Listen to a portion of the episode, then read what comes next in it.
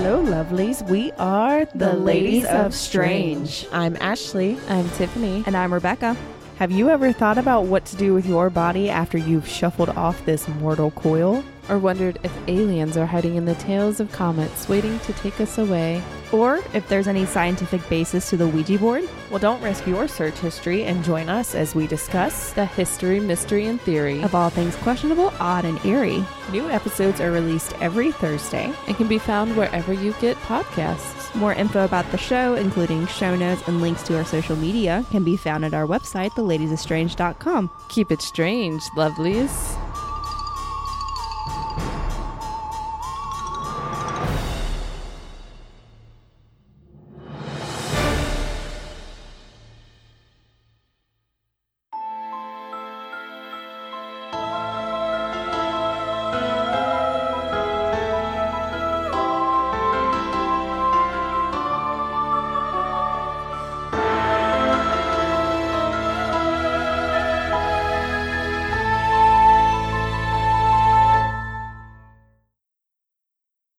My mom has a piece of artwork from our very dear friend, an artist on the internet. His handle is Pooping Rabbit. I don't know why. I know why, because it's amazing. she has a piece of his artwork that's a little rabbit drawn perfectly, realistically, and its little butt is a pincushion. Like in Oh an God. actual rabbit. It's so cute. I have one of his kind of spooky rabbits. It looks like a watership down rabbit hanging in my room. Ooh. Mm-hmm. Mm-hmm. Cool Rabbit, not not a book I ever got super into. Whoa. Okay, yeah, I didn't like it when they made us read it. They, the establishment. The establishment made us read it. I liked it later though. You were always more into those quote unquote classics than I ever was, which is why you're a lot smarter than I am. Uh, first of all, that's not true. Here and now, folks, we're revealing the truth. Rowan Hall is the smart one. that's a lot to live up to, and I No, if I say you're the smart one in this duo, that's not that much to live up to. You just gotta be smarter than one person. You can do that. Okay, well, in our English class, I campaigned to call Tale of Two Cities Tale of Two Shitties. Pardon You my did do that in a presentation. In a Oh no, did I? Mm-hmm. Okay, so that's where we're at. That's how I feel about the classics. No, I'm just kidding. We have a podcast about classics. I'm so sorry. No one come for me. Hi, by the way, I'm Rowan Hall. Hi, by the way, I'm Tracy Harrison. And this is the Willing and Fable podcast, a podcast where we talk about ancient myths, local legends, and classic literature for sure. For sure. We did have one classic literature episode, and only one of us covered genuine classic literature, and that was you. And you didn't even, you covered the author. Frankenstein, yeah. Yeah. I I had my moment and it, did I live up to it? Yeah, absolutely. Yeah, you did.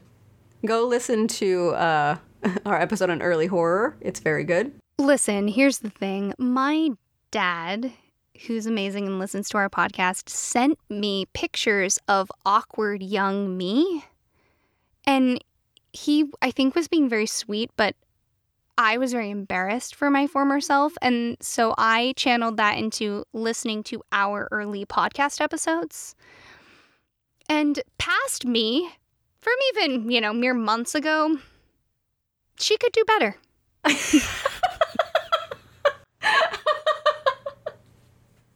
She's doing great. I've loved her every step of the way.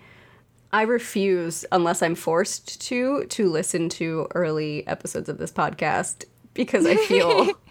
so I was just telling Rowan, a friend of mine from college just started listening, and she started from the beginning. And I was like, May I suggest that you don't do that? And she was like, Absolutely not. She's like, No skipsies. The division of labor in this podcast is that you edit and I do marketing stuff. So I have to listen to old episodes, and you basically never do. no, I just have to listen to every episode twice once when we record it, and once when I edit it. And then I never think about it again. You guys would have no way of knowing this, but I'm going to tell you immediately before we started recording. Tracy did something mildly frustrating that I also do, and I just went, I love you, while shaking my fist. Yeah, I asked her if it was a threat. I did my usual. I thought one thing a few weeks ago, and then I thought about it and changed my mind. And very casually was like, "I changed my mind on this thing," and she was like, "No, you thought something else a while ago." I'm not here to judge. I do it all the time. That's why I say I love you instead of being legitimately frustrated. I just, hey, if someone you love does something frustrating, just convince them that I love you is a threat. Oh my God, that's so scary. No. It was genuinely a little bit like, "What do I do?" Keeping you on your toes. Your tone says, "I'm angry." Your words are very endearing. But isn't that kind of the best way to operate? Like my favorite move, my favorite move, if someone is being genuinely crummy, like really not being a great person, is to, you know, say, call out what they're doing or say something, you know, a little less than ideal, but in a really sweet voice. One of my favorite things to do is the opposite, which is the second someone gets a compliment. So if someone's like, "Oh my god, Rowan, I love your hair," I, without missing a beat, jump in and go, "Don't listen to her. She's just trying to get in your head. You're better than that." I remember when you first started doing that, and I had to tell the people around us what you were doing. and now I do it. it's so funny because if you frame it as like they're getting in your head, you're better than that. Don't let them get to you. You're better at that than I am because I do that. And unless I'm around you or like really sarcastic people we grew up with, someone will say something nice to someone, and I'll just go, mm, probably not. And, you know, that's not quite as obviously a joke. Yeah, it's got to be hardcore. You got to be like, I'm on your side, man. I'm fighting this fight with you. You can't let them get in your head. They're just trying to mess with you. Like, just a clear, like. it's not funny. Here's the thing, though it's only funny to me. You're negging everyone. Oh, yeah. I, are you kidding? I love a good nag. Are you kidding? Oh my god, is that why we're friends? Like I I like it. I just stuck around. You're like, ooh, yeah, ooh. Ne- I was going to say neg me daddy, and now I have to quit the podcast. All right. We're going to redo the opening. Hi, I'm Rowan Hall. It's only Rowan Hall, and I'm going to be discussing. it's going great, everyone. Do you want to tell people what we're talking about this week other than negging? Right. Yes. Uh for sure. Uh hi. Um actually what this episode is about uh it's our last stories from the sea episode. It's our last sponsored episode. Um Mhm. having a sponsored episode is exactly the opposite of being negged. Uh it's it's basically having someone come around and be nice to you, which is so cool. Uh, this episode is sponsored by White Light Productions Sea Glass Jewelry, and they asked us to do a series of stories inspired by the ocean and all the goodness that comes from that. And then they sent us beautiful jewelry presents. Oh my god. Go check out our Instagram to see a picture of my little gift bag. I had to do an aesthetic layout picture of all of them. I'm really intrigued that you basically have three of the same color lip gloss. I know. I I um I can't justify it and I can't explain it because I also don't really wear lip gloss. It's okay. I'm coming over soon and I will take one of those lip glosses. Uh, usually, when I go over to visit Tracy, I bring her, well, actually, jewelry, to be honest, and then I steal her makeup. and that's how it goes. So, and that's how it goes. I have no jewelry to offer you this time, Tracy. You got jewelry already. White Light Productions did that. I'm just going to take your makeup because they already gave you presents. You know, that sounds like a fair trade, uh, and I'm into it. So, our last sponsored episode in this three part series, we chose to do more fantastic women from the water. Because not only do we love a strong theme, we love a strong sub theme. And we love a strong woman. And this week we're doing pirate women. yeah, we never really intended to make this series all about ladies of mythology, but it ended up working out that way. And it just felt right because um, all the jewelry we got from our sponsor makes us feel, at least Rowan, I can genuinely say it makes me feel like a super beautiful, badass woman. So it feels right for the energy of these episodes. Right. Yeah. Kind of the idea that whoever you are, whatever you're doing, you can be pretty while you're doing it if you want to be. Um, and I know, I know that because we're talking about shiny, beautiful things and pirates, I'm supposed to make ugh, a booty joke here, but I'm not going to do it. I will not. Instead, hope that you enjoyed our series uh, and that it has made you as excited as us about White Light Productions Sea Glass Jewelry. Uh, it's been our pleasure to partner with them, guys. They are super eco conscious. They are made in America and they create affordable sterling silver jewelry. So, no predictable pirate jokes, but all of the love. And if you decide to go shopping for presents with our friends at White Light Productions, Sea Glass Jewelry, please use the discount code that they so kindly provided for our listeners. That's WFFall10 for 10% off your order. Head to seaglass.us. That's S E A G L A S S dot U S. And guys, thank you for supporting friends of the pod and for making us seriously seem super cool while you do it. So, Yeah, it really does mean a lot to us that you've been so supportive, and a couple of our lovely listeners have reached out about, you know, how nice it is that we even have a sponsorship. So thank you guys. Friends of the pod, meet other friends of the pod. We're happy to have you all. So, about piracy. yeah. When that term is bandied about, most people think of what is called the golden age of piracy. To quote our dear, dear friend Wikipedia. That was the period between the 1650s and the 1730s when maritime piracy was a significant factor in the histories of the Caribbean, the United Kingdom, Indian Ocean states, North America, and West Africa. Piracy is defined as an act of robbery or criminal violence by ship or boat borne attackers upon another ship or coastal area, typically with the goal of stealing cargo and other valuable items or properties. And the earliest act of piracy dates back to the 14th century BC. Piracy looks different all across the world, and a Caribbean pirate in the 1650s may have an entirely different culture and set of codes than a 1570s East Asian pirate.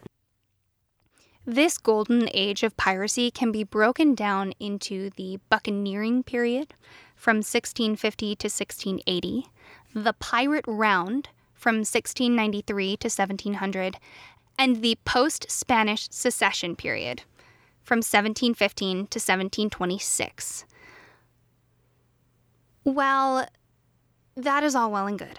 Modern media seems to forget that, and again, I'm quoting Wikipedia. The earliest documented instances of piracy are the exploits of the sea peoples who threatened the ships sailing in the Aegean and Mediterranean waters in the 14th century BC. In classical antiquity, the Phoenicians, Illyrians, and Tyrrhenians were known as pirates. In the pre classical era, the ancient Greeks condoned piracy as a viable profession. It apparently was widespread and regarded as an entirely honorable way of making a living. References are made to its perfectly normal occurrence in many texts, including Homer's Iliad and Odyssey, and abduction of women and children to be sold into slavery was common. By the era of classical Greece, piracy was looked upon as a disgrace to have as a profession. Thucydides wrote, For in early times, the Hellenes and the barbarians of the coast and islands, as communication by sea became more common, were tempted to turn pirate. Indeed, this came to be the main source of their livelihood, no disgrace being yet attached to such an achievement, but even some glory. You may have heard people talk about pirates versus privateers and wondered what the difference was. A privateer, or corsair, used similar methods to pirates, but they acted under the orders of the state. They had possession of a letter of marque and reprisal from a government or monarch, which authorized them to capture merchant ships belonging to an enemy nation. This meant that a privateer could not be charged with piracy while in possession of the letter of marque, though ultimately it was dependent upon who was accusing the individual of piracy and whether they deemed the letter legitimate. Spanish authorities were known for executing privateers with their letters of marque hung around their necks. Brutal. So, yeah, if you thought that was a get out of jail free card, you were mistaken. Not to mention, pirates through the ages were much more than Errol Flynn swashbuckling across the silver screen. The generic Halloween costume of pirate completely overlooks the Vikings, the Ottoman corsairs, the piracy in East Asia during the Ming Dynasty, the Kalarani who accepted the royal pardon to serve in the Chola Navy in South Asia. The list goes on and on. And in fact, in many cases, being a pirate had more to do with slave trading than buried treasure. Despite the hard life and usually fairly mundane capturing of sundries and goods rather than riches, piracy during the Golden Age was thought to be more egalitarian than any other employment at the time. The quartermaster's sole purpose was to serve as a balance to the ship's captain, even vetoing his orders. Though we would like to, we cannot cover all of the wealth of information surrounding this famous period of piracy. So, we recommend you watch the Starz show Black Sails, which was four seasons of all the theatrical goodness you could possibly want, mixed with deep dives into some of the moral issues surrounding piracy and colonialism beginning in 1715. And while you do that, hop over to the Fathoms Deep podcast. They are close pod friends of ours. They cover every single episode of the show and even have interviews with various cast and crew members, and you will get more than your fair share of piratey goodness. But in the meantime, today we're discussing two famous women of piracy. Women have existed in piracy for as long as piracy itself has existed, but remember this. During the golden age of piracy and on, women were considered bad luck on ships. Although some women did don disguises and climb on board in order to take advantage of the rights, privileges, and freedoms only available to them through piracy. So, with that said, let's dive into two stories of women who took piracy to the next level. And I shouldn't have to stipulate this by now because y'all have been here for a minute, but we are doing Pirate Pirates, not the Disney version of Pirates, so buckle up or get out. Uh huh. Yep. This is going to be legit. We're not going to hold back on the reality of these stories, uh, but you wouldn't want us to, so let's just get into it. All right. My story this week is Anne Bonny and the fearsome threesome of the high seas. I am so excited. When we decided we wanted to do pirates, Rowan immediately jumped on and said, I want Anne Bonny. Okay, so a little just personal backstory before I get into it. I went to a performing arts college. My sophomore year, I was graduating from one campus and moving across the country, same school, different campus. And we had stage combat class as one of our major classes, which is kind of the reason to go to a conservatory school. You get sword fighting basically as Yeah. a major credit. Um, so the last stage combat class of that year, they host a giant battle that they choreograph for your entire section to fight together. and our amazing teachers assigned me and this other girl to be Anne Bonny and Mary Read. And it was a pirate ship fighting off the British Navy as our giant battle. And I truly cannot remember which woman I was playing, uh, but I got to kill a Navy sailor with his own sword, and it doesn't get more badass Nope. than that. It doesn't. No. So nope, that's it. That's it. that's so cool. You were having sword fights while I was slaving away on code at three in the morning. That's so cool.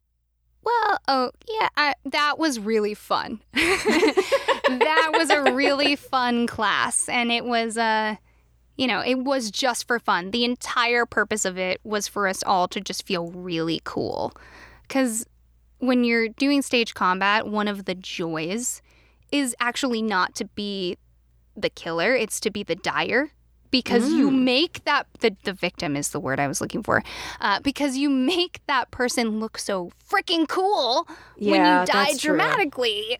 Yeah, that is true. Did they do a good job? Did you look super cool? Oh yeah, oh yeah, and I think I ended up. I fought with a rapier. I always fight with a rapier in everything, uh, for some reason, and I think I stole his short sword and uh, stabbed him with it like psycho style, like. it was awesome. Yeah, that's pretty amazing.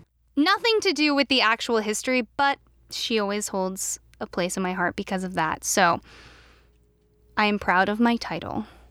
Because even though this was supposed to be me just covering Anne Bonny specifically, we're actually going to talk about the most famous thruple in all of piracy Anne Bonny, Mary Read, and Calico Jack Rackham.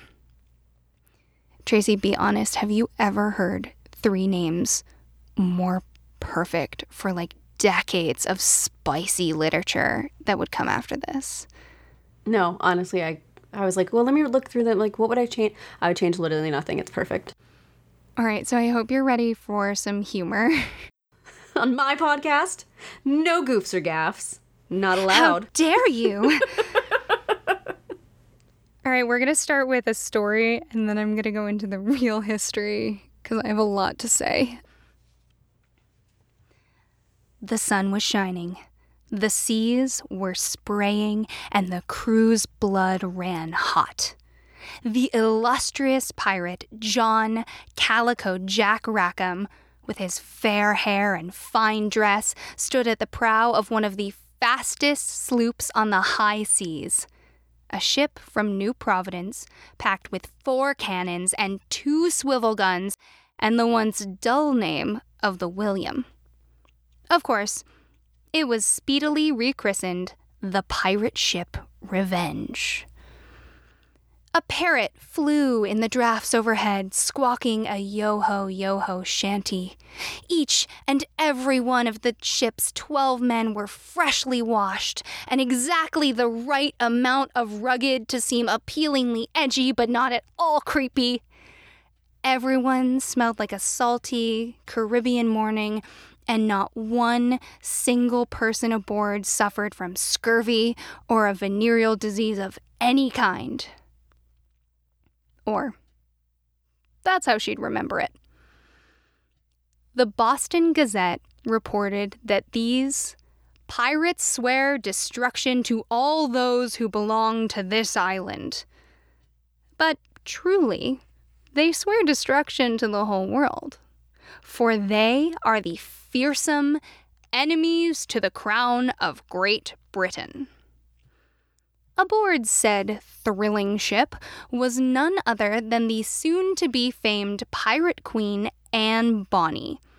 She'd recently jumped ship, as it were, from her former pirate husband turned pirate hunting privateer. With the pirate code of snitches get stitches replaying over and over in her head, Anne went to the bars of Nassau and discovered her new criminal lover. Jack wooed her with riches and strong bad boy energy, and very soon Anne was pleading with her husband James Bonny to have a wife sale, in which he would, in fact, sell his wife to a new man. But he would not. So she went to the very governor of Nassau, Woodes Rogers himself but he threatened to throw her in jail for her loose behavior. Yes, it was loose, but by whose standards? This is Nassau, after all. Anyway, In August of 1720, Anne and Jack flipped them the bird and went off to sea where the marriages of the land had no power. Being captain of a ship, Jack was able to perform his own marriage ceremony. And so it was. Anne, sailing aboard the Revenge, feared pirate man by day, smoking hot lady pirate by night. Anne often found herself thinking, that man is pirate poetry in motion. As he strode across the long length of the ship, the bright brass buckles on his shoes shone in the sun, the silken stockings he wore, no matter the heat, flattering every curve of his calf. After all, this is the man who famously said, His methods for courting a woman or taking a ship were similar no time wasted, straight up alongside, every gun brought to play, and prize boarded.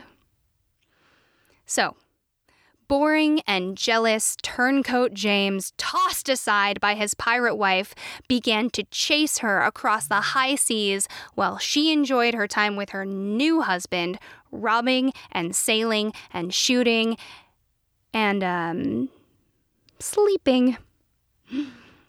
But there was another intriguing gentleman aboard the ship, separate from the twelve who populated the background for atmosphere and realism. This sailor, Mark Read, could beat any man with his seafaring skill, and he fought like a tiger out of a cage. And he was also super handsome, but in like the kind of pretty, super sensitive way, you know? Anne trailed him around the ship and they were getting along like gangbusters, drinking rum, counting jewels, making people walk the plank, until one day, Anne followed Mark into a storeroom. Closing the door behind them, she ripped off her shirt, exposing her breasts and her secret, saying that she loved Mark Read and must have him. Well, no sooner had one woman disrobed than another followed.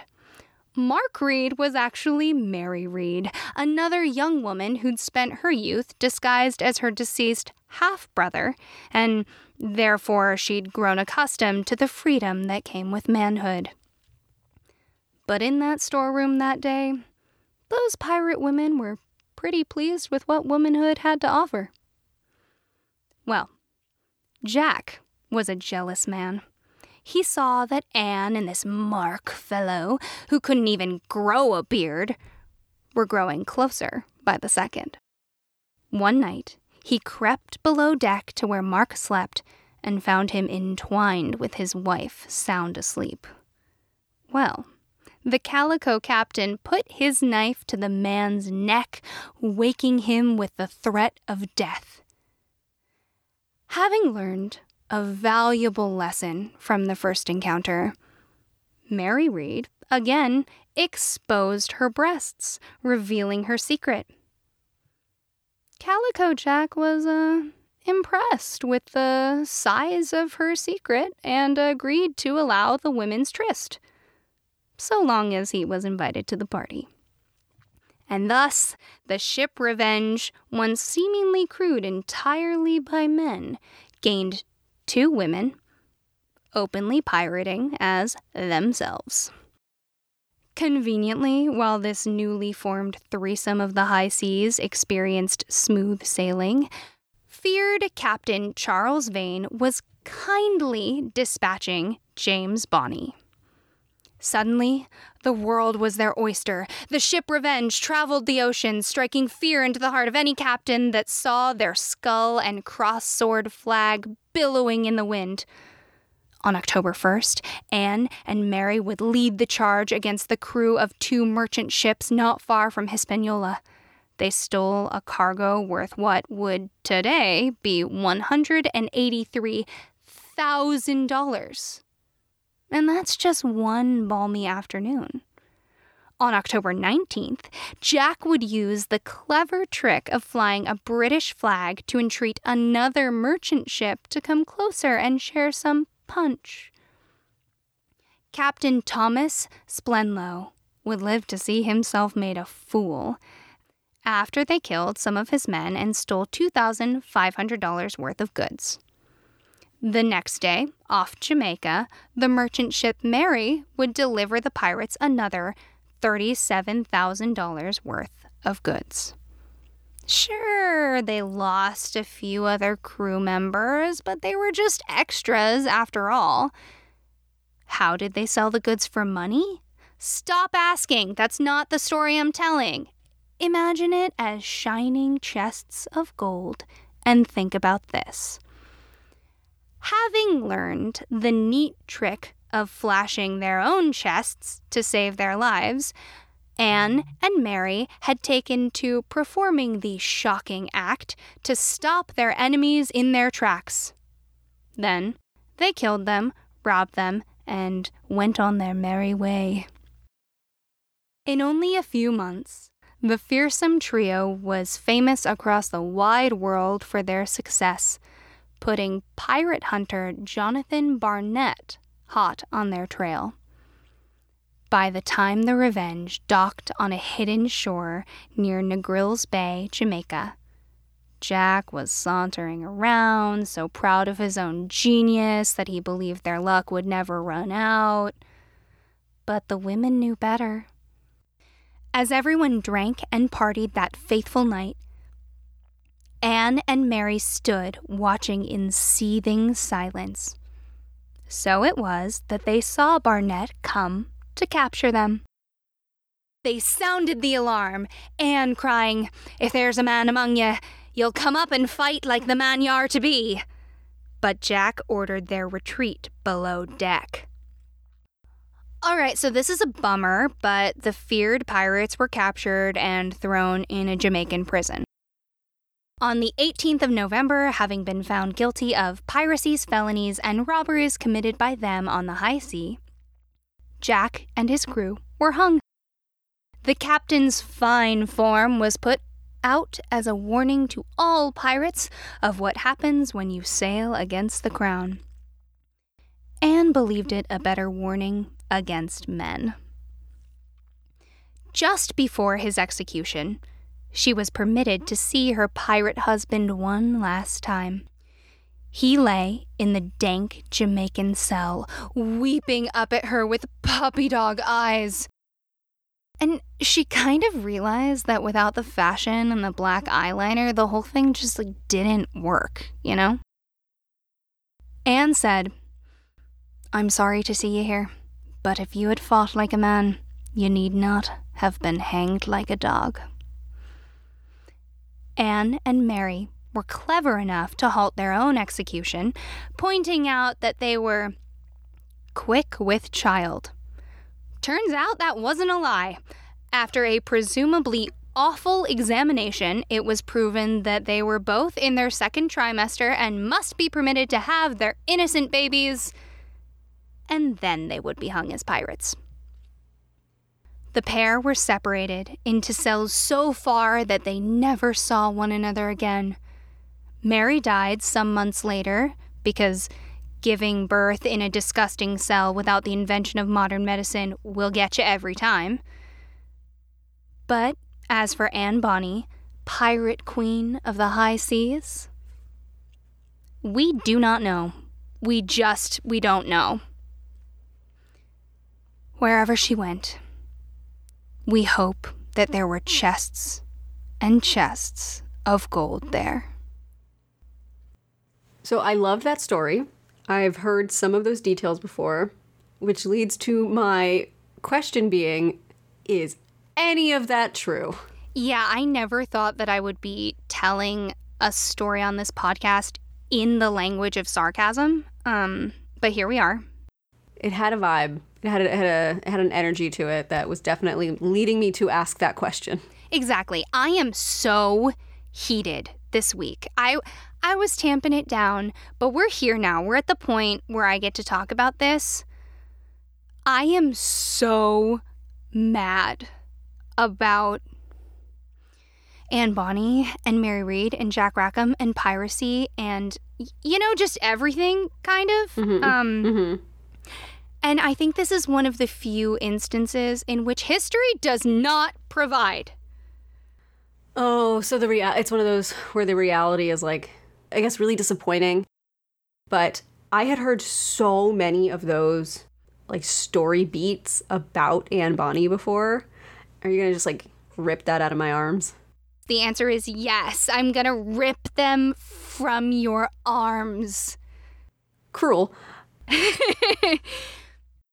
You know what? History is going to provide, but it's going to provide us a scandal, and it's not what I wanted. So Oh, here we go. okay. It's it's fascinating. You just you just sit down, and you're already sitting. You just stay sitting. Almost all of the information that the entire world uses to base their stories on Anne Bonny and the Thruples exploits comes from one book. I'm going to quote Tony Bartelme's article titled The True and False Stories of Anne Bonny, Pirate Woman of the Caribbean. It was published by the Pulitzer Prize winning paper called The Post and Courier. It is a great read. Quote It begins in 1724. That year, a London publisher printed a general history of the pirates with the intriguing subtitle with the remarkable actions and adventures of two female pirates, Mary Read and Anne Bonny. And you guys can't see this because this is an audio format, but it is spelled P Y R A T E S. Petition to bring that back. Yeah, I'm with you. It's like that fantasy thing where you add Y's where there aren't Y's and Uh, yeah, this book uh, is a bit of fantasy. Uh, continuing the quote Its author was someone named Captain Charles Johnson. Though no evidence has surfaced that a writer by this name existed, pen names were common then, and much later, and with no hard evidence, a historian pinned the work on Daniel Defoe, who'd written Robinson Crusoe. The historian's case was based on Defoe's interest in pirates. This was thin ice, but historians skated on it anyway until encyclopedias cited Defoe as the author.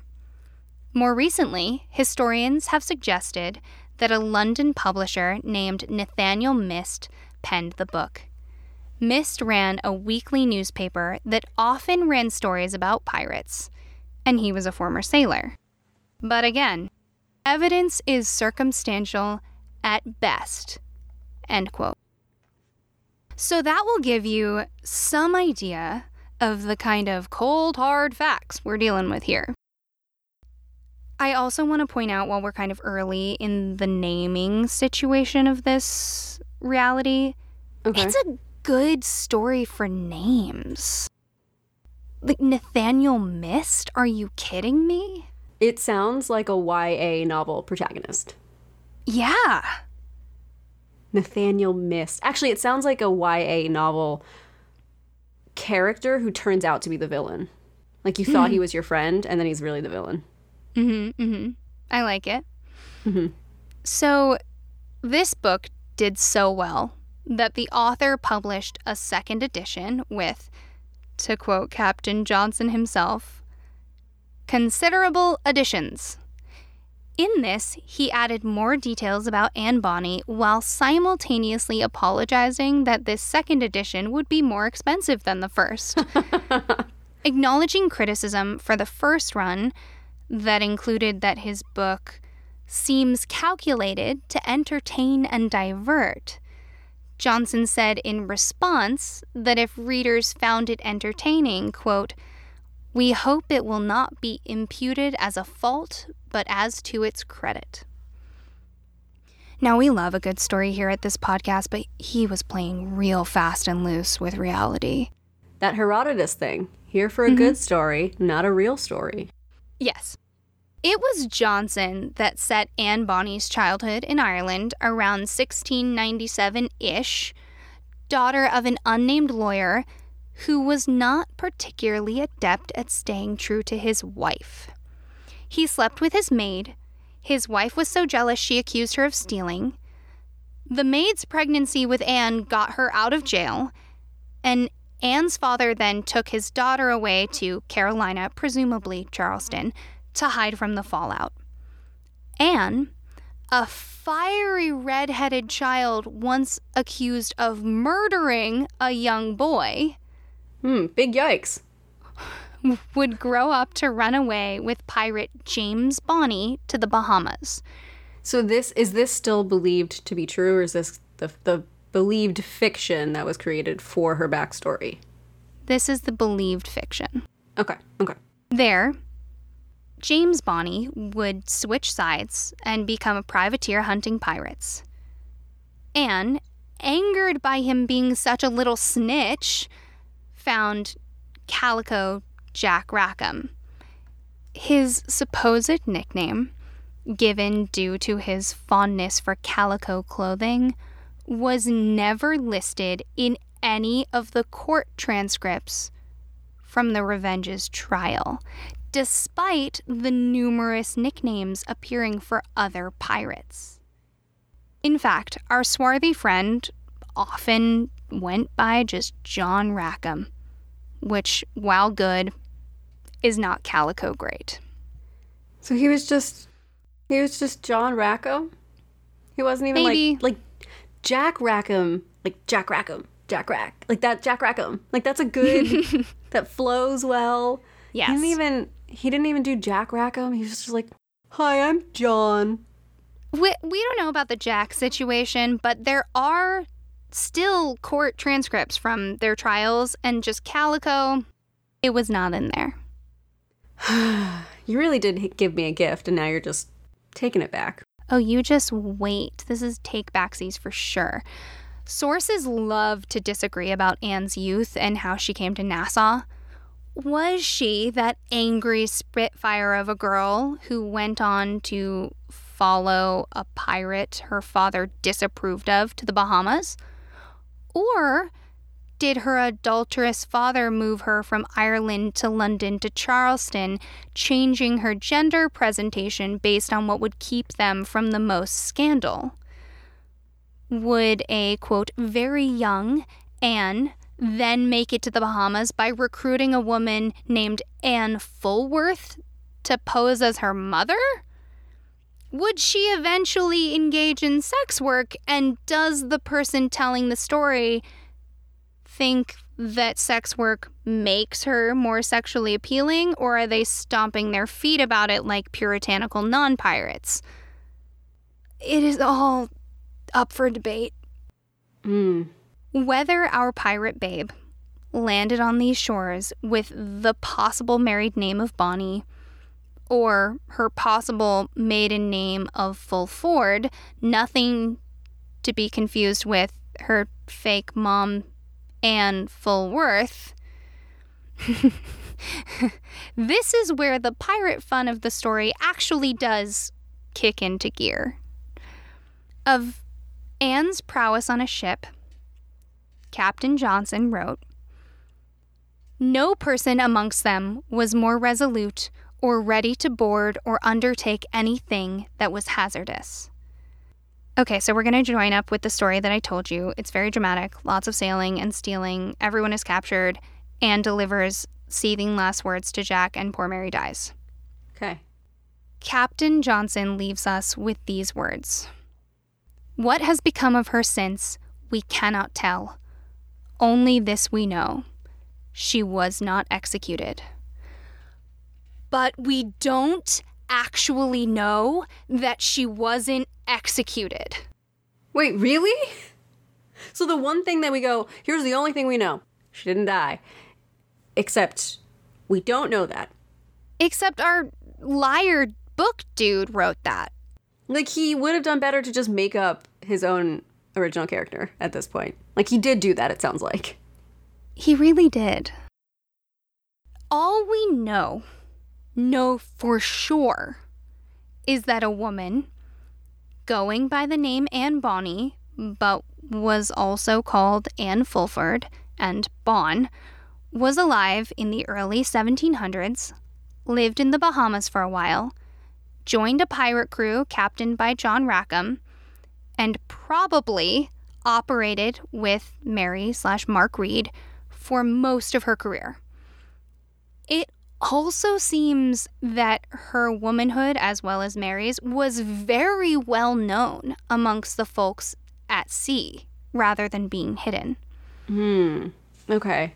So less of that, like pretending to be a man, sneaking on ship, and really just being like, "Hi, I'm a lady on the ship." Hey, pants are convenient. Pants are convenient. Hot take. We have no idea if she was involved in one of the most notorious sexual threesomes in storybook history, or if they each had their own thing going on. And we certainly don't know whether she lived on after being locked in a Jamaican prison for piracy. Think about this Anne arrived in Nassau sometime between 1718 or 1719. Jack Rackham was hanged on November 18th, 1720. And then the Jamaican court found she and Mary Read guilty of piracy on November 28th, 1720. Burial records from St. Catherine, Jamaica noted Mary Read's death on April 28th, 1721 and nothing is known about Anne after that. At most, at most, this spicy story took place over the course of four years, with a fair chunk of it being two women sitting in jail until one probably dies from either childbirth or fever. Hangings are newsworthy and dramatic childbirth from pirates who were previously flashing their bare breasts while waving a pistol in one hand and a sword in the other completely lack sex appeal. So, of course, everyone jumped in to fill in the blanks with tragic backstories and mysterious endings and sexy love affairs. I will argue you about the the dying in childbirth, the pirate women I, I mean, I think that's pretty sexy. it's compelling, but it's not two women being locked in a storeroom, Shakespearean style, thinking one is a man, but then non Shakespearean style, still going for it anyway. Yeah, it is not that. I mean, you're not wrong. It's not that. David Fictum, another really good name, an academically trained historian who was also quoted in the Post and Courier article that was so, so lovely. He has his own blog called Colonies, Ships, and Pirates. In it, he basically debunks the entire fiction of this story, and I would argue that this historian's website is a piracy must read if you want provable history. He says the portrayal of Bonny and Read by Johnson falls in line with the literary traditions of the early 18th century and presents a significant amount of insight into some of the era's perceptions of sex and gender. This story of two disguised female pirates intersects well with the period's literary traditions of tales concerning warrior women, biographies of female criminals, and long stories about cross dressing ladies. Johnson's account repeatedly used the bodies of these women, particularly their breasts, in a significant and symbolic manner for his narrative. Female breasts held a strong position as symbols of womanhood, domesticity, and maternity during the 18th century. The fictional versions of these women used attire to disguise and challenge the standard boundaries of their gender adhered to during that period. However, these boundaries returned immediately when the two women revealed their sex through their bodies. Johnson used their bodies to both excite the audience and to prevent them from completely overcoming their traditional role in society. Okay, based on that quote alone, I want to go read everything he's written. He's fantastic. Yeah, it just put into sh- such sharp perspective like, oh, yeah, that's exactly what he did.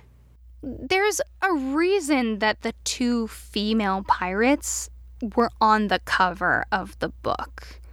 It was a Yep. book disguised as history that everyone could get their hands on and read fiction. There were no other pirates in that book who had as extensively described a backstory as these two women.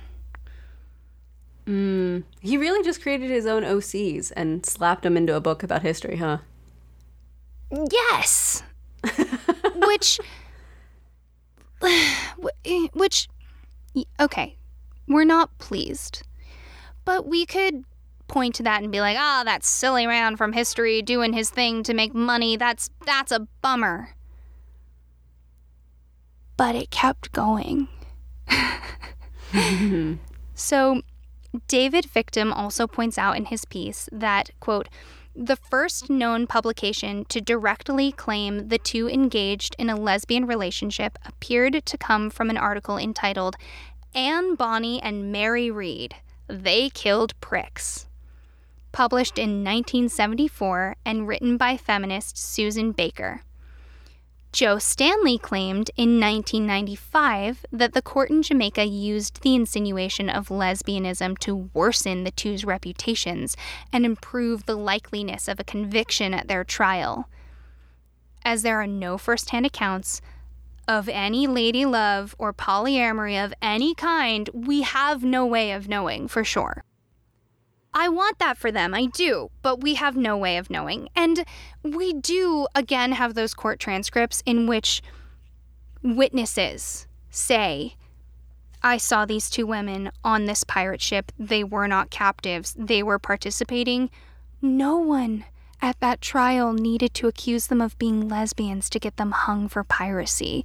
It was frowned upon to hang women at the time. Mm. But the governor of Jamaica was vehemently anti pirate because people kept stealing his goods. He was trying to set an example. There was no way these women were going to live. I could see someone trying to put it in for good measure to really solidify in people's minds that they you know look how bad they are they did this and this and this and this and you know like piling it on so you there's no arguing your way out of hanging them i also think it's a very strong 70s mid 70s feminist energy to be like Thank now you. they're lesbians Yes, yes.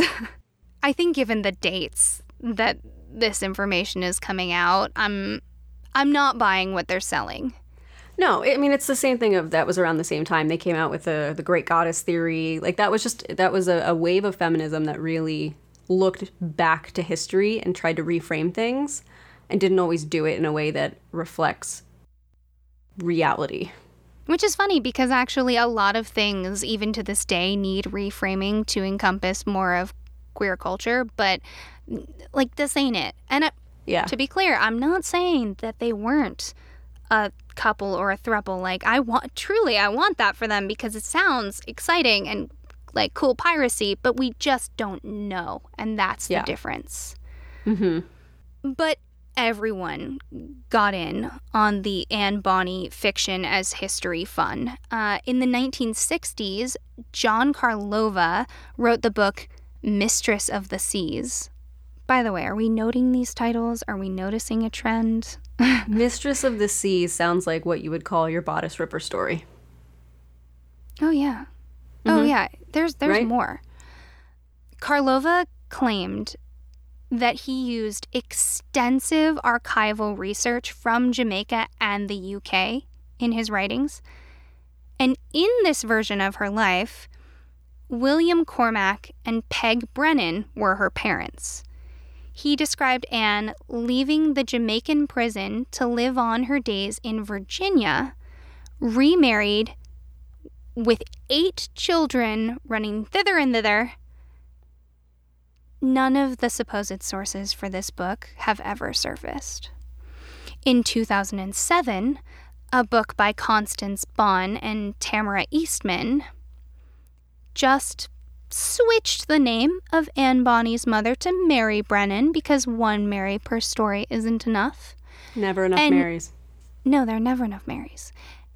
And they added that Anne lived to the ripe old age of 84. Author David Cordingly continued the narrative of her Virginia husband, apparently named James Burley. Sure. At this point, why not? Uh huh. This amalgam of historical, probably fiction, made it into the Oxford Dictionary of National Biography, which is the national record of men and women who shaped British history.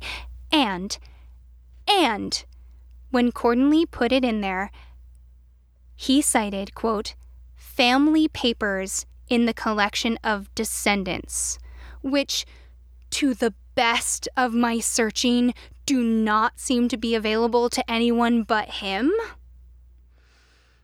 In his 2001 book, which was retitled to Seafaring Women Adventures of Pirate Queens, Female Stowaways, and Sailors' Wives, Cordingly tells the story of William Cormac, Anne's father, managing to get Anne released from prison. Okay, sure. She went back with him to Charleston, married Joe, Mm-hmm. had all those babies, Right, right, right. As is her duty. Uh huh. and then the couple also tracked down a boy that Anne had conceived with Rackham and left in Cuba named John.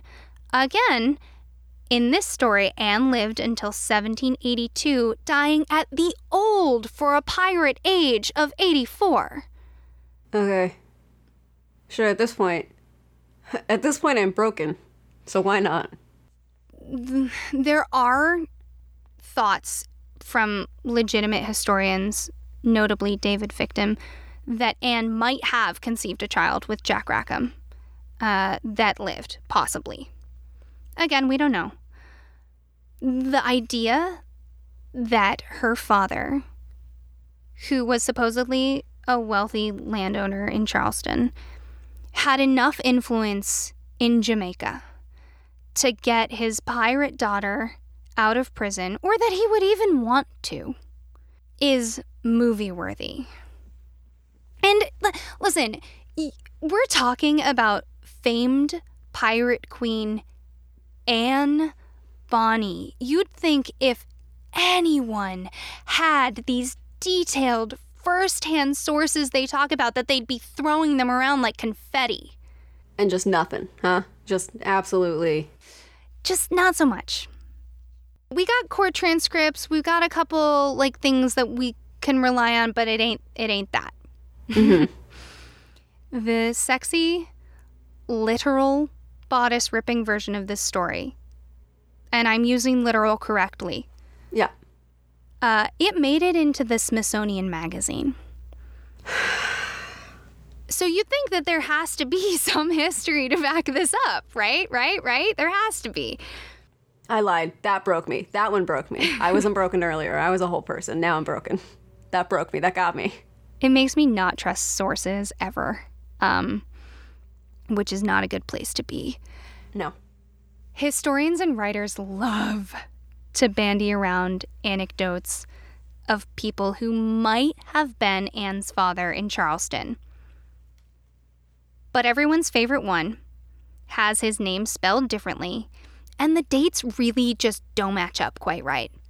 There's also an Anne Bonny listed in a 1728 will, in which she stands to inherit a small amount of wealth, a feather bed, and an enslaved person named Lucy. The stipulation of every granddaughter's inheritance in that will is that, quote, they do not marry with sailors. While this is a fascinating look into the past, and um, it is uh, interesting to imagine a slave holding grandma trying to stop sexy Queen Anne Bonny from marrying a sailor of any kind. Um, we have no reason to think that the Anne in that will is our pirate Anne. And the notion that she would be completely obliterates the idea that she married James Bonny to get her name. Yeah, that does. That does kind of hinder that theory, huh? Yeah. David Fictum once said of all the rigmarole surrounding Anne Bonny and the fearsome threesome, I can't emphasize enough that some historians are just as culpable as fiction writers for perpetuating the mythos. Allowing embellishments makes historical studies practically meaningless. Now, Tracy, I have one last sad bit of info to debunk. And I saved it for last because I'm really, really sorry to do it. There is no evidence that Mary Read or Anne Bonny had any sailing ability at all. While they did dress in men's clothing and seemed to wield pistols and swords during some encounters, as described by witnesses, there's no evidence that they actually engaged in close combat or that they fired any of the ship's guns. Based on reports of Bonny, it was likely that the pair operated as powder monkeys, bringing gunpowder to the crew members operating the ship's larger munitions.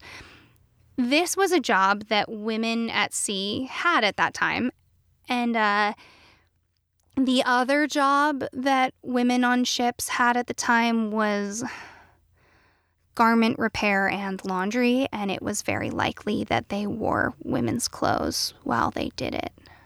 I I want you all to know I hate doing laundry. I really do. And I recognize that it is a heroic task, to be sure, especially without washing machines. And there is nothing wrong with dressing like a lady if you want to. And to go from hypersexualized queer piracy to less sensational romance is a bummer.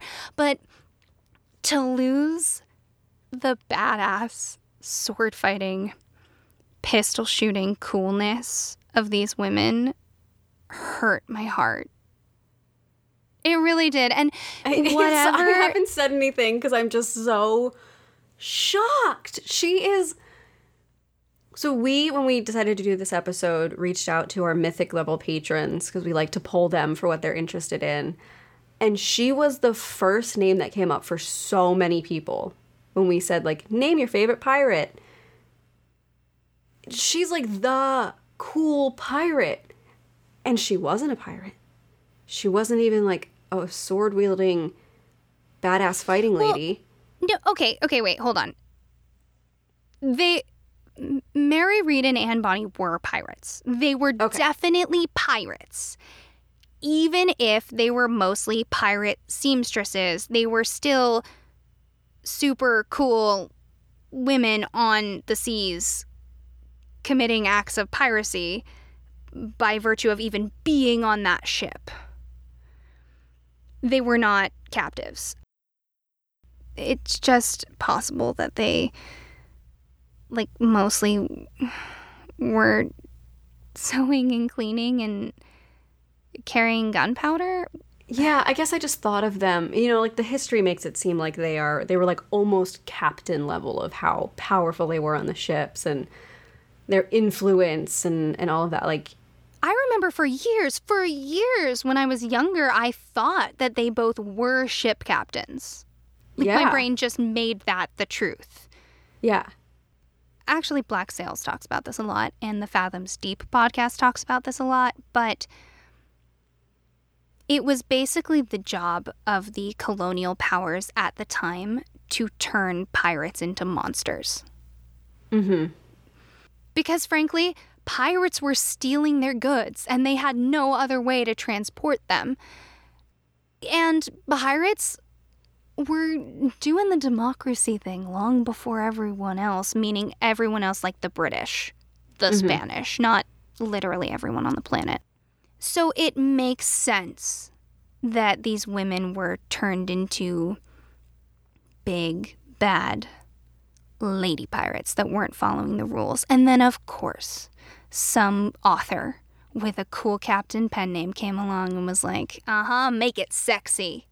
Mm-hmm. And then, of course, all of history was like, make it sexier until we hit the 70s when it got queer, which again, it could have been queer all along. They could have been badass all along.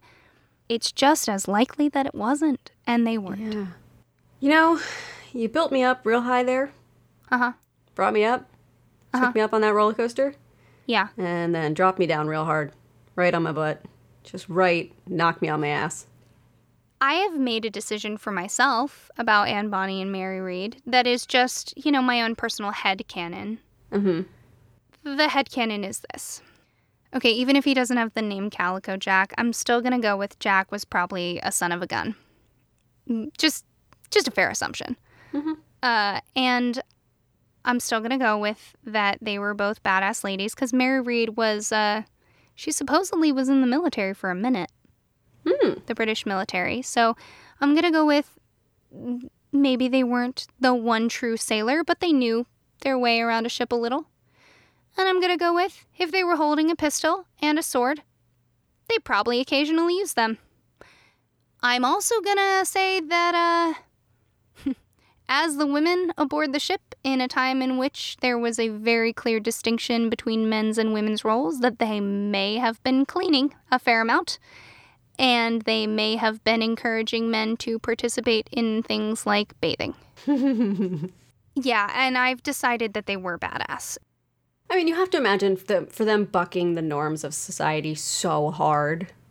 You, like, they have to be a certain level of badass to even do the bare minimum of be on a pirate ship sewing clothes. Like, uh, if you do put it in perspective of what was expected of them at the time, that is pretty bold. And we are fussing at 70s feminism a bit, but it is reasonable to say that two women who are choosing for parts of their life to present themselves as a different gender mm-hmm. may not have been the most heteronormative. You're not wrong. It's also reasonable to say that based on other evidence, not this particular story, that sailors and pirates were also not always the most aggressively heterosexual. No, I didn't. I I ran out of time when doing this, my research for my side of the story that I didn't get a look into it. But there's definitely some evidence out there that pirates were not the most heteronormative. So I think that leaves me, I'm comfortable with saying, I think I had to go through the grieving process for Anne Bonny. I think that I'm now at acceptance, but I had to go through denial, bargaining, anger. I don't know. What are the other steps? I don't know. The 2020 left me with no steps. There are no more steps. Um, Fair. I don't know. I'm sorry, everyone. I'm sorry, but this is how it is. Well, I can tell you the story of a super badass lady who did actually become a pirate captain. Really, actually? Really, actually. Ah, I'm so glad you're going second. We did not plan this. No. Ah, Tracy, give me hope. History delivers. I'm telling you, history delivers. This is like what we want Anne Bonny to be. So this was recommended to me by one of our mythic level patrons, Maria. She suggested this and I jumped on it and claimed it for my own. And I'm so glad because I had known of this woman, but I didn't know the level of detail and now I'm obsessed with this woman. I knew of her also, and after my Anne Bonny research, I was not ruling out that you were also going to just say everything is a lie. So I'm glad that you might not be doing that to me. Nope. So I'm going to start with a story, and my story is about Jing Shi, the pirate queen of the South China Sea. And then once I'm done my story, I will go into the actual history. The government official stood in the center of the room with his hands behind his back, staring out the wide window as the sun slowly sank toward the horizon. He could see the amber light flashing off the dark waves of the sea. Though his tight posture might not show it, he was confident that these negotiations would go well. He felt relaxed, even. He knew that if he could make this work, he would be rewarded greatly and known for the rest of history as the man that took down the terror of South China.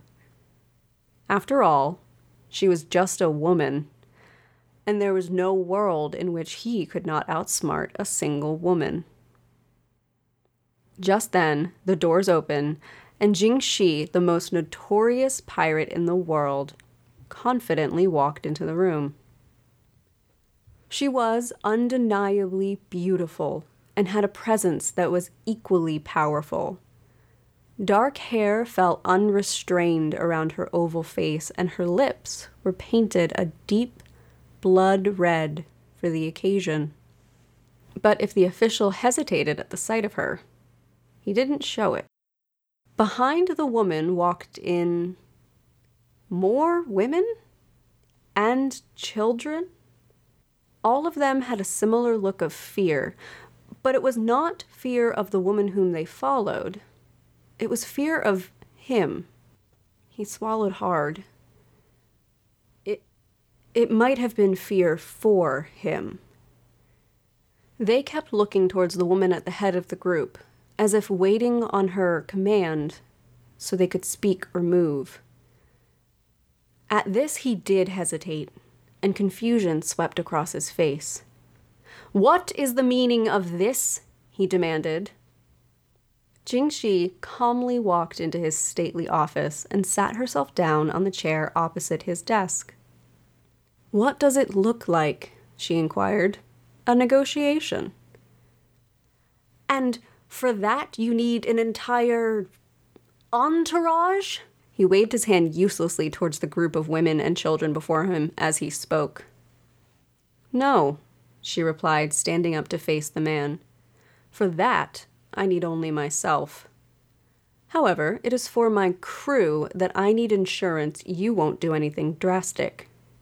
She looked towards the group crowded together in the corner of the room. This is my insurance. The man's jaw clenched. You're despicable, he spat towards her. Oh my, Jingxi replied with a laugh. You seem quite agitated. I thought we came here for a peaceful negotiation for myself and my crew. But if I was mistaken, then I'm quite happy to see myself out and return to my business. Before she could turn to leave, the man shot out a hand. No, no, that, um, won't be necessary. He bowed. I apologize for my rude behavior. He spoke through clenched jaws as he pointed back to the chair. Please, sit. If I could be so bold, she said, sitting back in the chair as casually as if she were sitting down for a chat with an old friend. Might I request something to drink? The man stopped halfway towards sitting down. It wouldn't do to be impolite after his outburst, but he was eager to get these negotiations over with as quickly as possible. And would you like me to also bring your companions drinks as well? Jingxi smiled, a beautiful smile that lit up her entire face. If you would be so kind. The man called out to a servant and requested drinks for the pirate and her one, two, three, four, seventeen companions. Once all were served, Jing Jingxi sat across from the government official and began negotiations. The sun set low in the horizon, falling below the waterline. Eventually, candles were lit. Dinner was brought, and drink after drink continued to be poured. Jingxi remained calm throughout it all, never once raising her voice or casting out insults. The man's face grew redder and redder by the hour. In the end, she and her fellow women and the children walked out of that room free as the birds that chirped in the morning sun. Jingxi came out of that room the obvious victor. No amount of twisting the results would convince anyone that she'd failed and the man knew it as he watched her walk away. He just allowed the most notorious and powerful pirate in the world to retire in wealth and freedom, and he, for the life of him, could not understand how that happened. But this is what happens when you underestimate the queen of the South China Seas, Jing Shi. History forgets your name in order to remember hers. Ooh, with a chilling last line, no less. Tracy. I had to add that line because I couldn't actually find his name. She like had all these negotiations with someone and it's just like not talked about who he was. Okay, so look me in the eyes and tell me that that story was based on actual historical truth, please. I'm a broken woman. Oh yeah, yeah, yeah. It absolutely was. Yeah. So she we'll get to it, but like at a certain point she did go into negotiations. She brought 17 women and children with her. Like that. It was just that like she brought these people with her and like had negotiations. Really it was for like weeks and months back and forth, but she did go in for an official negotiation and came out and like literally just retired from piracy. And was like, "Cool, I'm completely absolved of all of my crimes." Was the idea that if he didn't cooperate, she was just gonna kill them all? Like what? Yeah, I don't know. It, I I wanted that to be ambiguous. That is so punk rock. Mm-hmm. Ugh, you are just restoring my faith in history. That story was so so well told. Thank you. Thank you.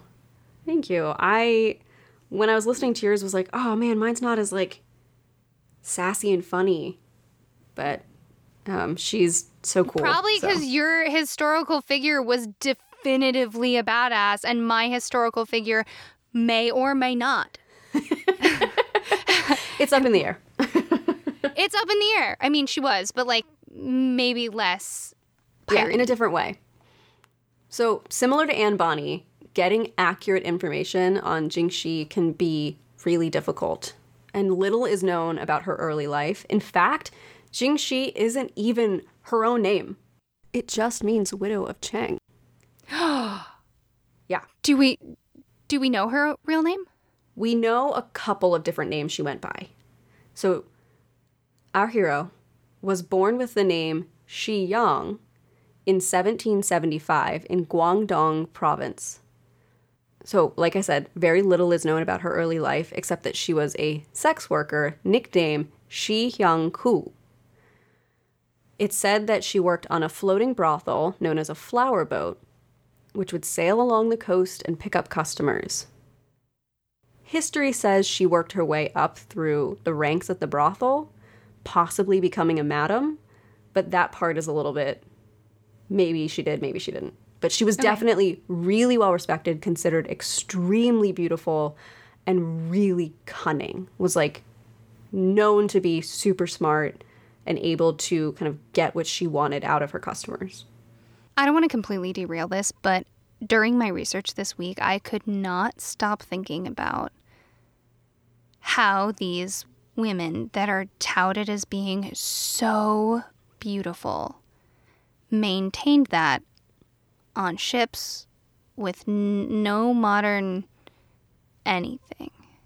There's no concealer, yeah. there's no hair gel. I'm lost without hair gel. There's no none of those. I mean, we've got rouge, uh, kohl, you know, that existed. That's the thing though. You barely got the fresh water. That's got to be rationed. So already it's like you're not smelling like roses. Right, whatever these women are bringing to the table is just it's so good because it's it doesn't so even need mousse mm-hmm. or or moisturizer. I'm sure for her, like working on the flower boat, like the floating brothel, like taught her some tricks of the trade on if you're on water, here's how you look the part. Uh, okay, I, I didn't mean to derail it, but I thought about that a lot. I think about that a lot in general. I would not thrive in any other time period. I can't see anything. I'm blind as a bat. Right. You need hair gel to survive. Like we would just Yeah, I, I often also put that in terms of the zombie apocalypse. Like if the world yeah. ends by zombies because it's more fun. Think of all the things that go out the window. Yeah, we got the scariest tiny taste of that in 2020, and I hated it. So back to pirates. Eventually, Jingxi caught the eye of notorious pirate Cheng the First, who was following in his family's piracy tradition. His power and reputation was so great that he gave himself the royal moniker of First. yeah. and no one denied it. Everyone's like, yeah, you're really powerful. He was recognized by the emperor for like how prolific he was. So perhaps it was her beauty or her cunning, but something drew Cheng I to Jingxi, and they married in 1801 when she was around 26 years old.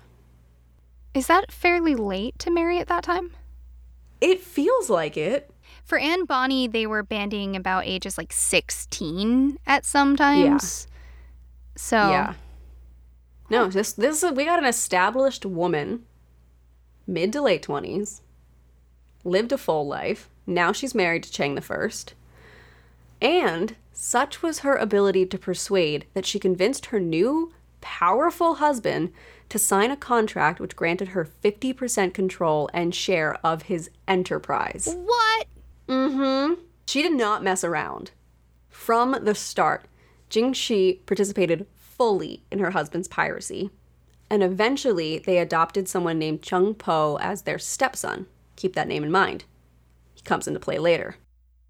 The couple formed a massive coalition of fleets into an alliance consisting of 70,000 men and 400 junk ships. By 1804, only three years after they married, their fleet was known as the Red Flag Fleet and was considered one of the most powerful pirate fleets in China. There are nations with less naval power than that today. Yes, they were extremely powerful. And she was totally, completely involved in leading this with her husband, who at 39 years old died unexpectedly in Vietnam in 1807, only six years after the couple married. It is believed he ended up on the wrong side of a tsunami, and thus Jingxi became a widow with no children from her first marriage except her stepson, Chung Po. Is there any controversy where people said she may have caused his death, or is it just cut and dry? No. Cut and dry, he died in a tsunami. She had nothing to do with it. There was controversy around the fact that they never had kids together. And they were like, oh, it's, you know, they were trying to blame all sorts of things of like, she was having an illegitimate relationship with Chung Po, her adopted stepson. She Ew. couldn't have kids. She, they were, yeah, well, get ready. So she immediately after her husband's death, began maneuvering her way into leadership by taking control of her late husband's fleet. In two short years, she controlled 800 large ships and 1,000 smaller ones, and a crew of somewhere between 70 and 80,000 men and women. Where her husband had been brash and loud, Jingxi was quiet and calculating. She earned the trust of her lieutenants by sharing her power with them. She formed a sort of ad hoc government under her in which pirates were held to a strict code. According to ancient origins, any plunder that was seized had to be first presented to the fleet and registered before it could be distributed. Whichever ship captured the loot was entitled to retain 20% of its value, while the remaining 80% was placed into the fleet's collective fund in order to maintain her power, get ready for this, this is where it gets a little bit iffy. Okay. She married Cheng Pao, the same Cheng Pao that was her adopted son. He was her late husband's successor and was a respected and charismatic leader among the crew. More importantly, he was easy for Jingxi to manipulate. Thus, through him, she was universally known to lead the entire fleet. Okay, sure. Yeah, it's not great. I'm just interested in the politics going on that she had to marry the son that stood to inherit what she had anyway, to keep him from inheriting it immediately. Yeah, it was getting questionable. Like it it was to solidify that she would have it. There was nowhere else it could go and he was easy to manipulate. Gave her like unilateral power. Okay. So she released a code that was to be displayed on each and every ship in a common area. This is the version that was written by Forgotten Princesses. We love Forgotten Princesses. love Forgotten Princesses. I talk about them a little bit later. So good. And I specifically chose their version because you can find the list of rules that she had like, mm-hmm. on a bunch of different places on the internet. But This was just the funniest one. Like, this was just written in a funny way. Forgotten Princesses is so well written. Uh, and in case you guys can't tell from the fact that Elizabeth Bathory was also on that list, it's not just literal princesses.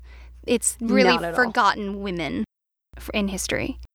Okay, so here are some of the um, codes of conduct that were on every ship. Jing Shi okays all attacks beforehand. Disobey, and you're beheaded. You give all loot to your superior, who then distributes it afterwards. Disobey once, you're severely beaten. Disobey twice, you're dead. Don't desert your post or take shore leave without permission. Disobey once, we cut off your ears since you clearly weren't using them, and then parade you around. Oh. Disobey twice, you're dead. Rape a female captive, you better believe that's a beheading. If you have consensual sex with a female captive without permission, you're headless and she's taking a swim with a lead weight. If you want to have sex with a female prisoner, you must take her as your wife, remain faithful to her, treat her well, or we will take your head. Oh, and don't use the word plunder. Instead, say transferring shipment of goods. It just sounds nicer. Oh, I love this. She's everything. She's everything you want. She's everything you want. You mentioned that she was in control of a fleet of men and women. Were women also mm-hmm. crew members of these ships, or did they have different roles? Are we talking laundry or are we talking pistols? You know what I mean? Yeah, I think it's across the board. That I couldn't find a lot of details on. It just said, it very much said men and women reported to her, and she treated women really well. So it was not unheard of for them, them to capture women, and if the woman agreed and the crew member agreed, they could marry. So I'm assuming those women tended to stay on the ships. Mm-hmm. Um, so she had really, really strict rules around what happened to captive prisoners, especially women. Women who were considered unattractive, weak, or pregnant were let go completely unharmed. Attractive women were held back for ransom, but were not to be harmed. If a pirate wished to take a captive for a wife, he was free to do so on the condition that she agreed that he cared for her and that he remained faithful to her. If he was unfaithful, unfaithfulness and rape were offenses that would result in immediate execution. Harsh punishments, such as flogging, quartering, or beating, were often doled out to pirates who broke the code. Wow, that's that's very cool and very contrary to the times. Yes. I wonder what it was like for captive women to be asked, Do you want to marry this man and then you won't be a captive and the pirate queen will protect you? Or do you want to stay a captive? Yeah. It, you know, the, the question is not an even yes or no. It's yeah, it's not it's not perfect. It's not a perfect situation, but No, even that she had like you can't just be like I want to marry that one. It's like you want to marry her? She's got to say yes. And also you cannot be ever unfaithful to her and you have to treat her well and provide for her. It's very admirable, and if we haven't emphasized it enough, child stories love to not talk about it, but piracy throughout all of time has relied heavily in the, on the slave trade. Piracy is built on the slave trade, so very little chests and gold, very much slave trading. So it's it's interesting to hear this story in which the rules are different. Yeah, she didn't, it seems, really do a lot with slave trade. She did, uh, I'll talk about it more. Um, so, under her rule, the red flag fleet flourished. Try saying that five times fast.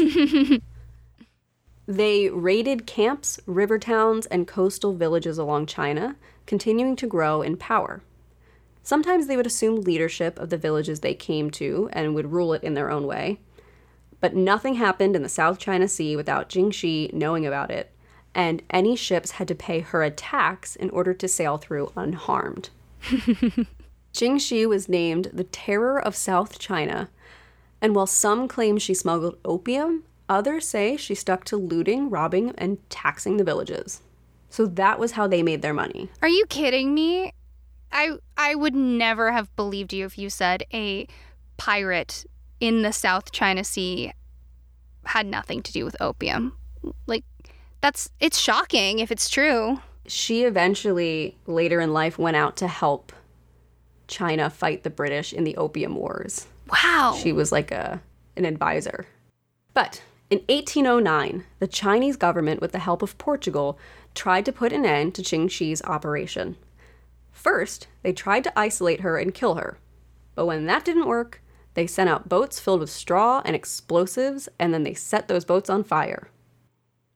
The Red Flag Fleet extinguished the flames, repaired the ships, and incorporated them into their fleet.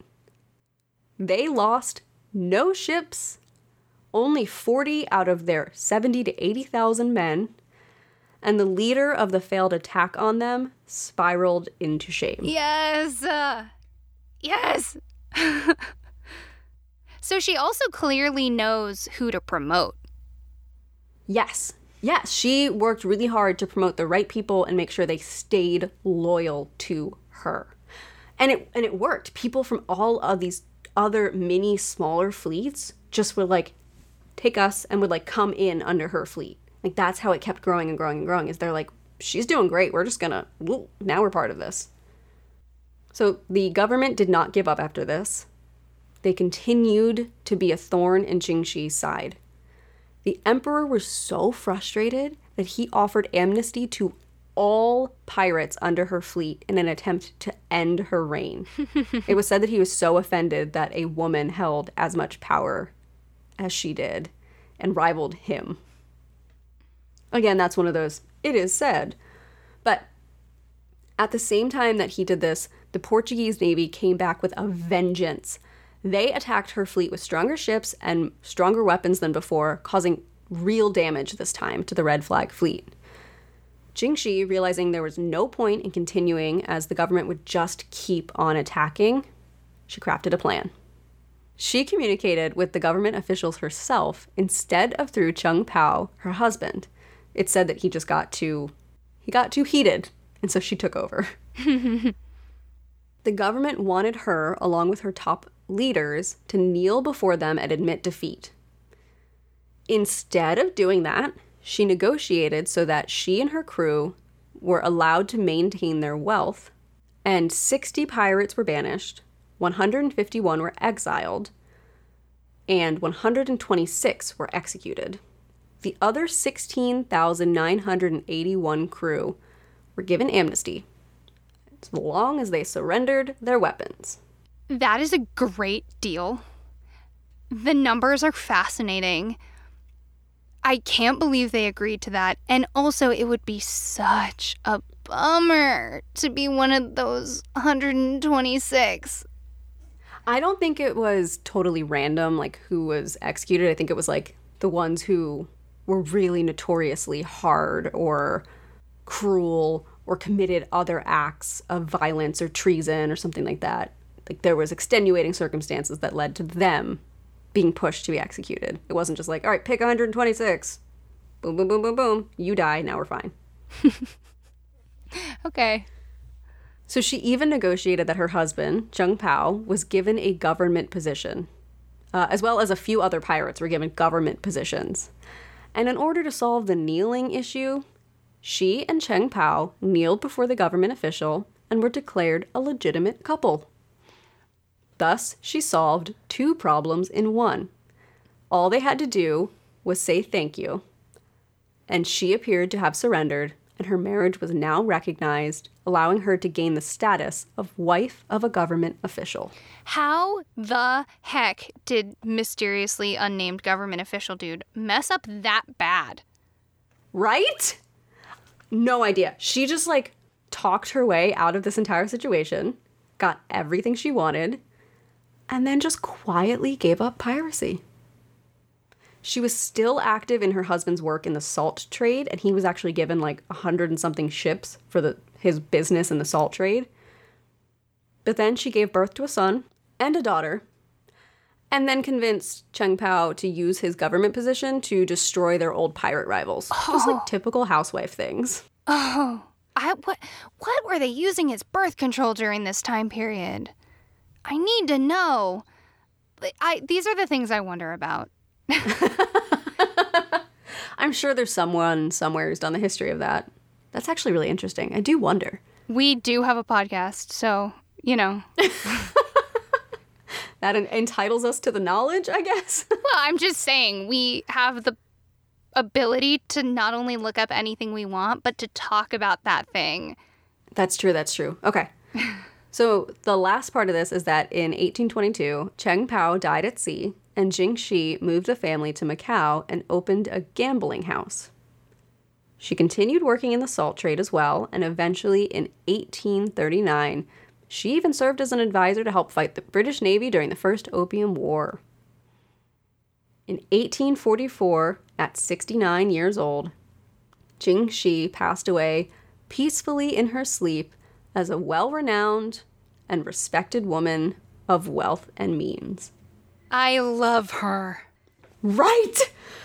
Oh, she's so she's everything you want Anne Bonny to be. And like she's so amazing. I always thought that her career as a powerful pirate queen involved more uh, time as a madam and more sex workers. Thank you so much for saying that. It leads into my giant rant.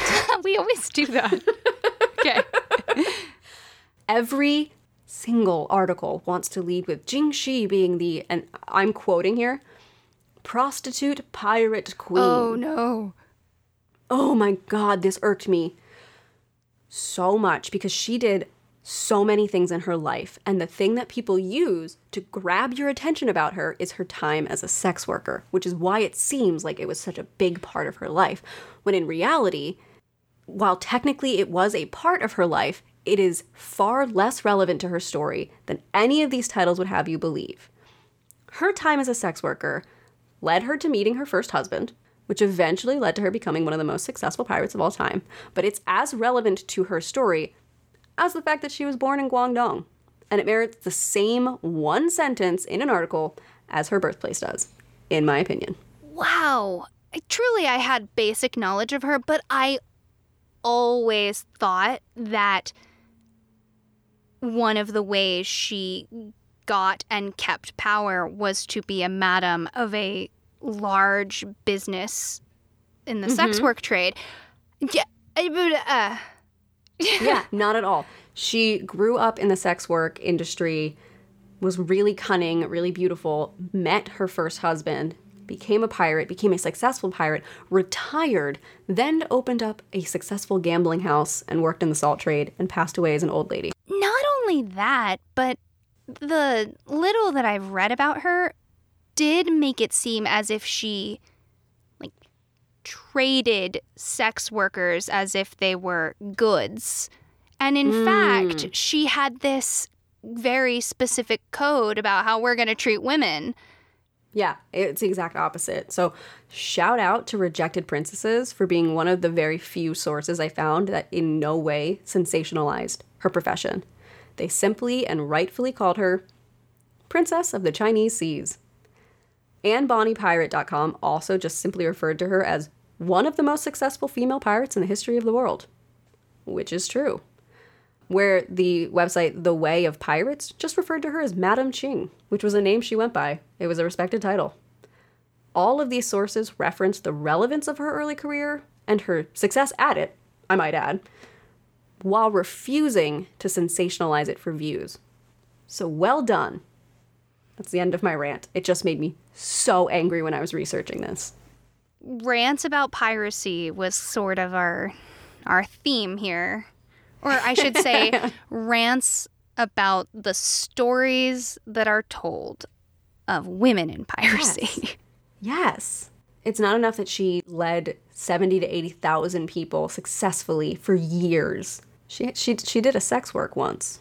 So that's all she is now. She really ran a nation, basically. Yeah.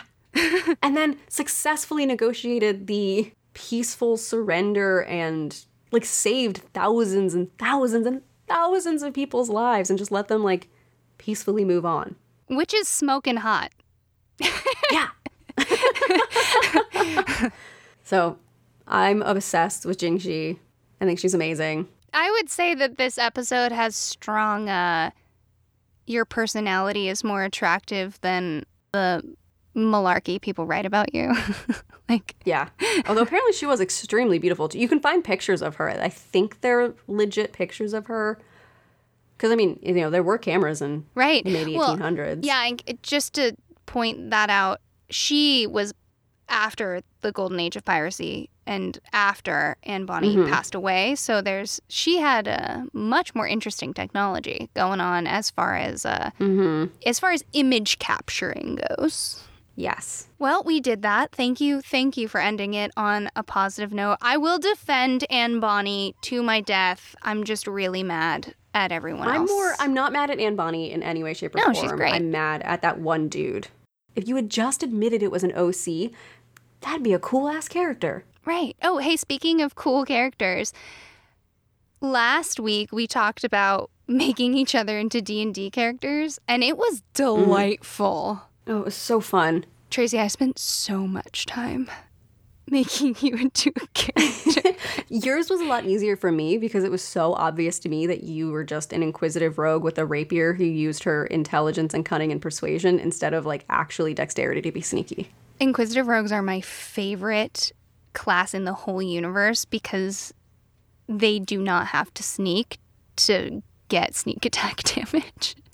They're the best. It's basic basically an inquisitive rogue is just do I see through your defenses? Dice roll? Yes, I do. Now you die. it's awesome. I hope you're cool with this because I'm very passionate about it. I made Tracy into a wizard uh, because real life Tracy can do anything as long as she has the things to do it. Like, My curtain rods pitifully hanging from my no, no, no, no, no. I'm not. Slightly disagree. no, because because we're talking wizard. You have a full alchemy situation going on with body scrubs. Um. Anyway, I made her head headcanon that she studies at the school of Google. Google. Google. And uh, I gave you all these spells that are basically versions of "Get away from me." You're dead now. Yeah. yeah, you nailed that. And uh, I think because it's my world and I can do what I want, I gave you a ton of magical items.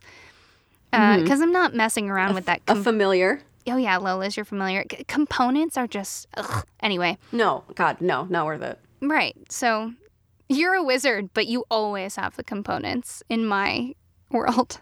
I love it. That's that's my crow mentality. You brought the the crow hoarding shiny things part of my personality into it. And I also had you take the feat of a magic initiate in Warlock because you worship the Death Fairy, and uh, now you have Eldritch Blast. You're welcome. Thank you. Um, we also decided on our Discord that um, I need to collect a few more items of clothing where there's a devil or demon and a coffee on it. And then I can successfully summon my warlock demon, which is uh, the demon devil of coffee. I did give you that spell. Thank you. Yeah. I, I'm going, oh, okay, cool. I do know her. oh my God, shocking. anyway, Love that journey for you. thank you. Uh, tell me something good. Sorry, let me do it Okay. right. Let me do it right. Okay. Oh, wait. Tracy, Yeah. tell me something good. Okay. My something good is that I'm I know I'm super far behind on this trend, but I just started watching Castlevania on Netflix. I just started it, and I mean just started it. So Oh, I'm literally Jamie, Tim, and I. So Tim's rewatching it, and then Jamie and I are watching it for the first time, and we just finished episode three. Like I've only finished episode three, but I could write like an entire essay on the way they introduced the character of Trevor Belmont and why that was effing brilliant. have you also started the what's the new Netflix animated series? It's God. It's something with the Greek gods. Zeus, the Yeah. one that's Yes. Tim. Tim's watched it, but I haven't seen it yet. I've only seen trailers, but it's it looks beautiful. yeah, I walked downstairs a couple times while Tim was watching it. It looked beautiful. It looked cool, but I got to finish Castlevania first. And oh my god, the way they introduced Trevor Belmont as like the way they play with his character being bumbling and incredibly skilled. It reminds me of the so Jackie Chan has a a I know this is a weird connection, but Jackie Chan has a belief that like your hero should never be completely infallible, and so in all of his fight scenes, he choreographed that like the main character would get a little bit of their ass kicked mm-hmm. to show like the humanity, and that's what they do with Trevor Belmont so successfully, at least in the first three episodes. So no spoilers, but that's my something good. I'm really really enjoying it. That's one of the things that peeves me out about some superhero TV, film, comic, everything, mm-hmm. where they seem infallible. As a Hollywood is sort of moving away from that right now, but it- it has always irked me. I'm not interested Yeah. in heroes really, so I'm excited. But then you can go too far to the anti-hero and then you get the whole 80s. you can never go too far to the anti-hero. I'm kidding, you can, obviously, but Yeah, I was like, I'll argue that because you can get too far in the anti-hero and too far in the grimdark, and I think I think DC is getting a little bit that way where it's like there needs to be a balance. So I love I anything that can balance you like laughing one minute and being genuinely horrified the next minute is like my favorite thing. I think Fullmetal Alchemist Brotherhood nailed that dynamic, and I'm feeling that from Castlevania so far. One of my favorite sort of tropey relationships is the anti hero and the lawful good, optimistic hero, and how that goodness just slowly turns the anti hero into a positive Yes. person. Yes, that Nightcrawler Wolverine dynamic. I love it. Ooh, interesting. Hadn't thought of that, but you are, yes, yes, very much. Okay, so now, hmm. hey Rowan, Yes. tell me something good. Okay, so this week I was feeling uninspired. So I did a thing that I do where I pull out, I have some books that I go to that I really love. I have these two graphic novel series that I really love that just get my brain kind of whirring again. the series that I chose to pull out this time is called Bizenghast. It's a Tokyopop graphic novel series that Okay. it's very spooky, gothic, kind of a little Victorian, a little modern, cute, depressing. Um, but I have I've had since I was young books 1 through 5 and I just somehow did not know that they published the series to completion through book 8 plus a paperback novel and I have never pushed order so fast. I found book six and seven and then the novel used for no more than eight bucks and the internet will just not provide me volume eight. It doesn't exist in a place I can buy it. It's a project, but I am so excited. I started tracking the package immediately after I bought it, knowing mm-hmm. that that doesn't make sense. Yeah, yeah, yeah. I, I feel that. I feel that energy. And because it's a series that I've loved since I was very young, things about it that are imperfect don't bother me because I've spent so much mm-hmm. time with it. I've gotten over that. I can just enjoy it. Nostalgia goggles. Yeah. And also, when you spend enough time with a story and the characters feel very familiar, then you can just let your headcanon be whatever it is. And Mm-hmm. so, whatever else I've put onto those characters is just there now Yes. it it serves as really great inspiration and M Alice LeGrow. I don't know how you pronounce her last name, but she she gave me four more books to be excited about and I'm so happy. And as with everything, you can find links to more information about those books on our recommendations page. So anything we talk about on the show, we do our best to put on the recommendations page. Any books, movies, music, recipes, podcasts that we recommend you on the show, you can find on our website on our recommendations page. hmm And if ever and anytime you're looking for something and it's not there, just let us know. We will find it for you because we want you to support the creators that we love if you're into that. So reach out. We will make it easy for you. If nothing else, Tracy and I are very enthusiastic. So if literally nothing else. that is extremely true. Thank you all again so much for being enthusiastic with us about our sponsored series. This was really cool for us to do. So fun. Um, oh my God, it was so much fun. And we always really appreciate you being supportive of the folks that sponsor us. You can always reach out to us on our Instagram. We're usually pretty active on there. We have our website, willingandfable.com, and we have a Gmail, willingandfable at gmail.com. So if you ever want to contact us, you can reach us there. If you join our Patreon at $5 or more a month, you get access to our Discord. Which Tracy lives on. I, I yeah, I rarely let an hour go by that I'm not messing around with the Discord. so tons of ways to interact with us, and we we truly love hearing from you guys. And if you haven't done so, we'd really appreciate you leaving us a review on iTunes or Spotify. It makes a huge difference for us. hmm And hey, if you have a significant other, a close friend whose phone that you touch, I don't know, grab that phone, follow us on their app of choice because that'd be really cool if you just did that. Yeah. Then maybe they'd check us out and, you know, it's it's guerrilla warfare. It is. You know, they'll think you're cool. We'll think you're cool. Everyone's going to be cool. And speaking of cool, don't forget if you do want to pick yourself up a present, find presents for your loved ones at White Light Productions Sea Glass Jewelry, please, please, please use the code that they made for us. It is WF.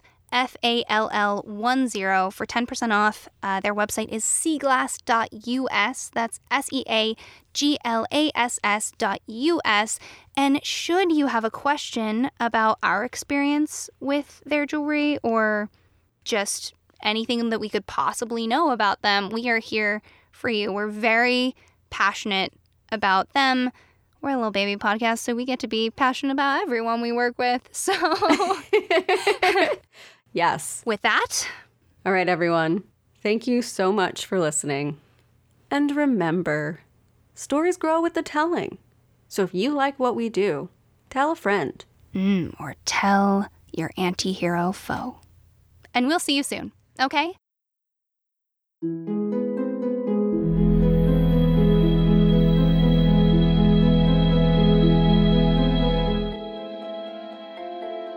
Thank you so much for joining us for the Willing and Fable podcast. This episode was written and produced by Tracy Harrison and Rowan Hall. That's me. Our music was written and performed by Taylor Ash, and our logo is by Jamie Harrison. If you ever want to watch or read what we're reading, head over to willingandfable.com for our show notes, or find us at Willing and Fable on Instagram, Twitter, and Facebook to join the discussion. We hope you'll rate, review, and subscribe to our podcast using your favorite listening source.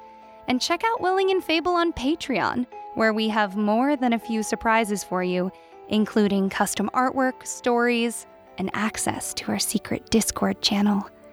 And of course, join us next time for another round of ancient myths, local legends, and stories with staying power.